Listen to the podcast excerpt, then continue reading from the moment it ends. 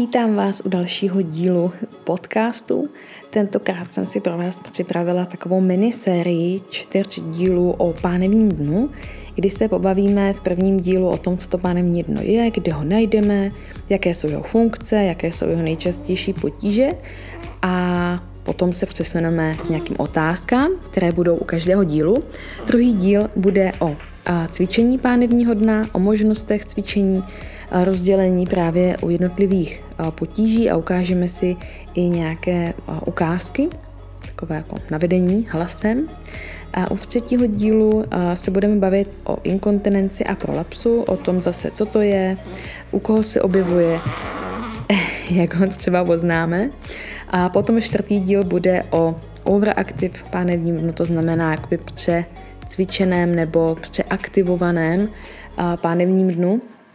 Zase, jak ji můžeme poznat a jak s ním můžeme pracovat a podobně. A tady se omlouvám za případné zvuky, ale je momentálně docela nemožné najít uh, chvíli, kdy uh, Matýsek spinká a je úplně potichu. To bychom se asi nedozvěděli nikdy nic. Takže jsem zvolila takový kompromis, kdy vyloženě nepláče, neřve, ale sem tam nám tady něco povídá, tak doufám, že mi to prominete, že to není moc rušivý zvuk, protože věřím, že na oplátku se něco dozvíte v těchto sériích nebo v těchto dílech této minisérie. Pokud budete mít jakýkoliv dotaz, nebojte se mi napsat, třeba na Instagramu, tam si myslím, že reaguju nejvíce a také bych chtěla případné otázky zarčadit právě do jednotlivých dílů, kde jsem už nějaké otázky zarčadila, protože jsem se na Instagramu ptala. Také bych vás chtěla eh, upozornit, že eh, podcast nenahrazuje návštěvu lékaře nebo fyzioterapeuta, má pouze informativní charakter a pokud objevíte nebo zjistíte, že se vás něco více týká, tak opravdu neváhejte a toho odborníka naštivte. Ono přeci jen přes, přes podcast nejsme schopni nějaké diagnostiky podrobné, takže to jen takhle na začátek. O pánevním dnu jste už asi slyšeli spoustu různých přípodobnění. Můžeme ho popisovat jako tak, jakousi nálevku nebo třeba mísu nebo dno. Ono v zásadě pánevní dno je jakýmsi dnem našeho hlubokého stabilizačního systému, tak jak ho popisujeme a jak si ho můžeme představit v takovém globálu. O hlubokém stabilizačním systému věřím, že jste už někdy slyšeli. Je to takový zidealizovaný model, toho středu, jak může vypadat, nebo jak bychom mohli o něm v zásadě přemýšlet, tak to pánevní dno je vlastně jedna součást tady tohoto. Často se chybně, dle mého názoru, nejenom dle mého názoru, pracuje pouze s, tou, s tím pláštěm toho hlubokého stabilizačního systému, s tím válcem. Je vždycky potřeba počešit to dno i to víko, aby vlastně mohlo fungovat jako celek. To znamená, že nemůžu pracovat pouze s diastázou, bez toho, aniž bychom řešili pánevní dno, ale o tom zase někdy jindy, tam vám povím víc takových zajímavostí a závěrů studií, což i mě velmi překvapilo. Ale dneska bych se věnovala pánevnímu dnu jako takovému. Takže z čeho je? Pánevní dno se skládá z několika svalů a když mluvíme pouze o pánevním dnu, tak mluvíme opravdu o tom dnu jako takovém. To znamená, že tam nepočítáme hýžďové svaly, piriformis, ucpávače, to znamená obturatorius, externus, internus, nebo adduktory.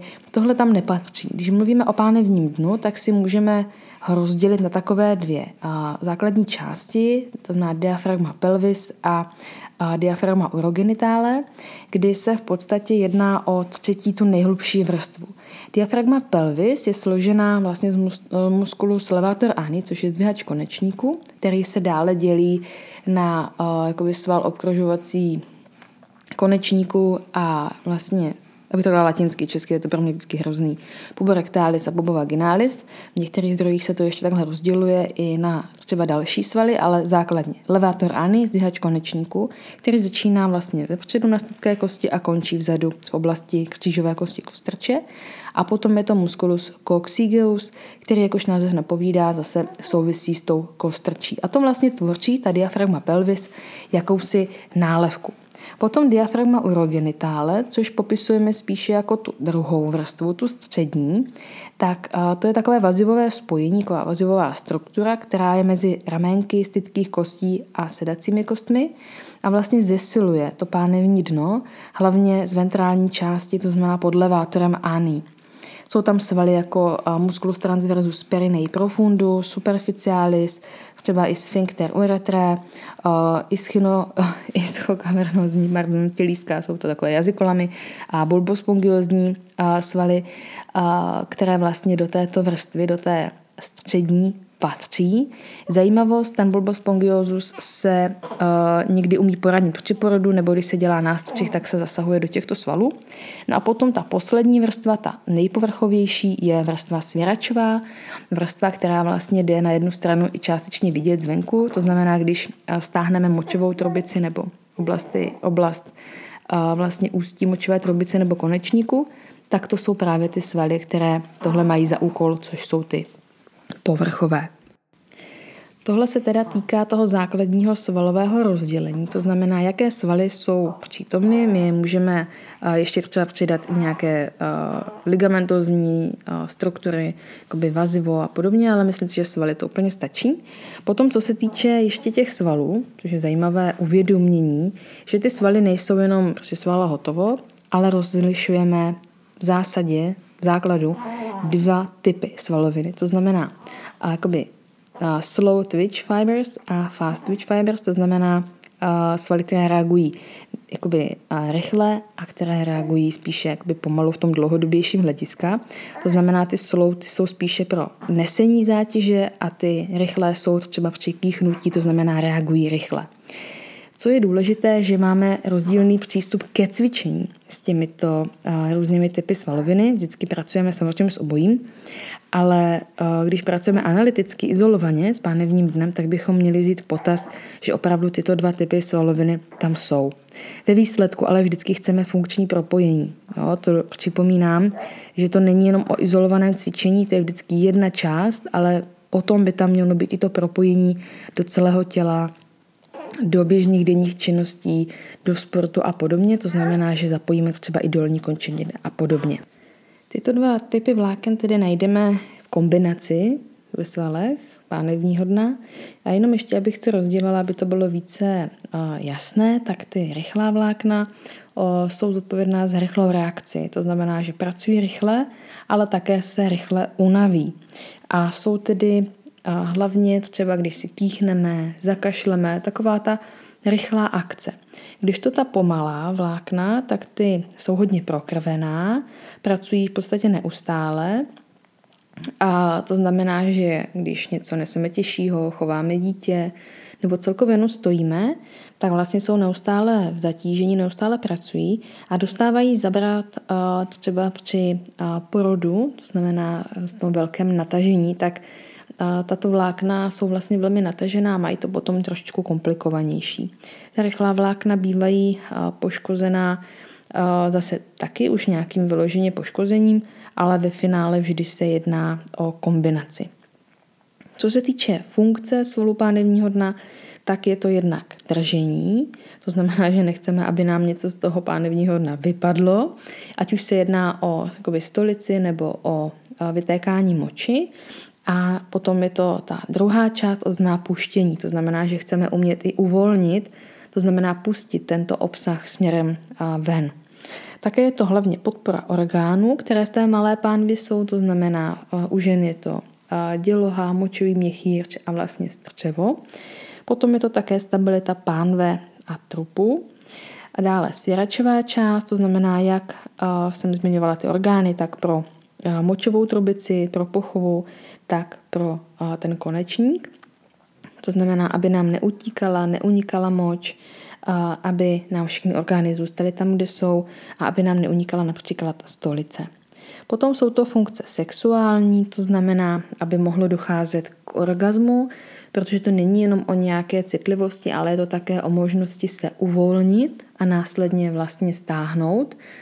A to je důležité zase mít to pánevní dno v jakési, jak to říct, takové mm, eutonizaci, to znamená, že ten tonus není ani nadměrný, ani nedostatečný. To znamená, že dokážeme relaxovat to pánevní dno. A potom je to kontrakce vůbec těch jakoby, orgánů, to znamená, když to pánevní dno pracuje, tak uh, nám to způsobuje nebo pomáhá vlastně odtoku lymfy, je to taková lymfatická pumpa, to pánevní dno. A souvislosti potom s nohama, to bychom tak mohli potom uh, popsat. Mám tady potom ještě poznámku k těm rychlým a pomalým vláknům. Tak ta pomalá vlákna jsou spíš zodpovědná při poruše, zodpovědná za prolaps a ta rychlá spíše za inkontinenci. Ale to vám vysvětlím ještě potom dále. Další část se bude věnovat tomu, s čím to pánevní dno souvisí. Jak jsem zmiňovala, tak je to jednak hluboký stabilizační systém v tom zidealizovaném pojetí. Ono to tak v tom těle nikdy nefunguje, že eh, je to jako izolovaně, pokud eh, to opravdu nestimuluje třeba nějakým elektrickým signálem nebo impulzem, jinak je to vždy propojení více svalů dohromady. Jo, že se zapojí eh, s různým spožděním a podobně, ale není to izolovaně. Ale když mluvíme o tom hlubokém stabilizačním systému, tak ano, pánevní dno je jednou z těchto částí. A potom jsou to svalové řetězce, už jsem zmiňovala, třeba na Instagramu jsem dávala i obrázek, kde vlastně o přední hluboký řetězec, který začíná na noze a končí v oblasti jazyka, to znamená, že jde celým naším trupem a to znamená, že tam to propojení je i třeba s hrdlem. A tady je taková zajímavost, která si myslím, že bude pro vás takovým aha momentem. Možná to znáte, možná ne. Ale když uh, sajeme ústy, to znamená, když byste třeba sáli brčko, tak vaše pánevní dno se automaticky aktivuje, jakoby stáhne. V tuhle chvíli nedochází k úniku moči nebo ke stolici, nebo třeba k pocitu při prolapsu, to znamená poklesu pánevních orgánů. Často se tady objevuje třeba stažení zubů nebo tváří. Jo? To zase je na, naopak extrém u lidí, kteří tisknou zuby k sobě, tak mývají to pánevní dno hodně aktivované, stažené. A, ale to jsem tím teď úplně říct nechtěla, spíš jenom taková pomůcka pro aktivaci, pokud víte, že máte potíže, tak při cvičení třeba aplikovat i tu pomůcku sání. Naopak, když vydechujeme, to znamená, když třeba zakašleme nebo si kýchneme, to znamená, ten vzduch jde směrem pryč z těla, dochází k uvolnění pánevního dna a tam právě dochází k tomu úniku. Jo, možná si takhle spojíte, že jako aha, nádech, výdech. Nejsem úplně zastánce toho, že s nádechem aktivuju, s výdechem povoluju a naopak, nebo různé kombinace. Já jsem za dýchat neustále, abychom to uměli v každé situaci, ale pokud to chci izolovaně cvičit na začátku s tím, že chci nacítit, navnímat pánevní dno, tak bych doporučila a třeba s tím sáním. A potom vzdálenější svaly, které třeba můžou souviset ještě s pánevním dnem, které ve výsledku potom zapojíme, když mluvíme o cvičení pánevního dne v tom kontextu funkčním, to znamená propojení celého těla, tak jsou třeba hýžďové svaly, které by měly být také a adekvátně aktivní, neříkám, že na posilované, to potom svádí k tomu, že izolovaně posilujeme hýžďové svaly nějakým zakopáváním, což když se vezmeme do praktického života, tak nechodíme zakopáváním, že ano? Pak jsou to třeba adduktory, to znamená vnitřní strana stehen v propojení s přímým vřešním svalem, kde je vlastně to spojení, když se to představíte, je na stydké kosti. Z vrchu jdou přímé vřešní svaly, ze spodu adduktory, spojení na stydké kosti. Když je tohle zatížení nerovnoměrné, protože máme pravou a levou stranu, tak opět může docházet k jakýmsi dysfunkcím v oblasti pánve, protože no například mám jednu nohu odrazovou, mám sport, kdy se točím stále na jednu stranu, nebo podobné varianty, tak vlastně ta pánev se přes tu stytkou kost, která má zase dvě části, je spojena uprostřed symfízou, vzadu je to křížová kost, že ta pánev má dvě části, dvě poloviny pro představu. Když jedna část tím, těmi adduktory a vřišním svalem je stažená, na druhé straně více povolená, to znamená, ta pánev je v takovém, takové torzi, že jedna polovina se otáčí vůči druhé, nejenom přirozeně v čichůzi, ale zůstává tak třeba víceméně neustále, tak nám to zase mění napětí v těch pánevních svalech, které jsou také vlastně párové. No, jsou to dvě poloviny pánve. A už tohle zase může dělat docela neplechu v oblasti pánve.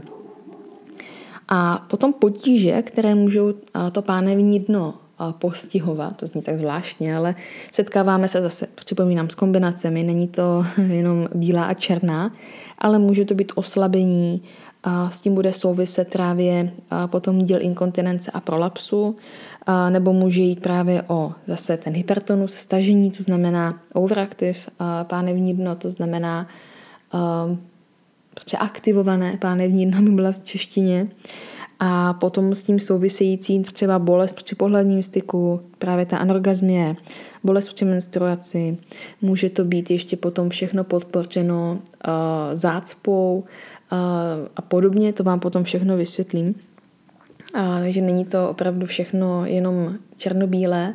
Často se jedná o kombinace a pokud máte pocit, že se vás něco z toho týká, tak vždycky doporučuji navštívit odborníka, ať už je to ginekolog, ginekolog nebo ginekoložka by vám měli být schopni říct, jestli se jedná třeba u vás o prolaps, o inkontinenci, vždycky se vás budou ptát na další informace. To znamená, že byste měli mít uh, nějaké informace sami o sobě, to znamená inkontinence. Aha, to znamená, že když třeba poskočím, že se mi objeví kapky moči na kalhotkách například. Nebo se ty kapky moči objevují neustále. Jo? Nebo když jdu na záchod, vymočím se, tak za chvíli mám pocit, že musím mít znovu. To stejné ze stolicí. Jo, jsou to takové možná zajímavé otázky, které vám potom může ginekolog anebo fyzioterapeut pokládat. Tak pokud máte pocit, že se vás něco z toho týká, tak se trošku více pozorujte ale abyste potom neměli špatný pocit z toho, že pane bože, se mnou něco špatně, tak tohle určitě mít nemusíte, tyhle pocity, protože jsou to docela běžné potíže, protože naše tělo překonává gravitaci a to pánevní dno přeci jenom po těch dvou nohách nechodíme až zas tak krátkou dobu, i když to z našeho pohledu může být opravdu dlouhá doba, ale není to tak dlouho. Když si vezmeme třeba psy, kočky a další zvířata, která chodí po čtyřech, tak to pánevní dno mají vlastně kolmo k zemi. My ho máme rovnoběžně se zemí, takže ta gravitace na nás působí prostě jinak a mnohem více. Takže co jsem tím chtěla říct, že se vším se dá pracovat, všechno se dá nějakým způsobem upravit, takže o tom si povíme příště, kdy se budeme bavit o cvičení aktivaci pánevního dna. Pokud máte nějaké otázky, nebojte se mi napsat, pokusím se je zařadit do dalších dílů a v dalším dílu, který se bude týkat právě aktivace pánevního dna, čemu se vyvarovat, jak cvičit a potom i nějaké právě otázky, které mi přišly na toto téma. Takže mějte se moc hezky. Ahoj.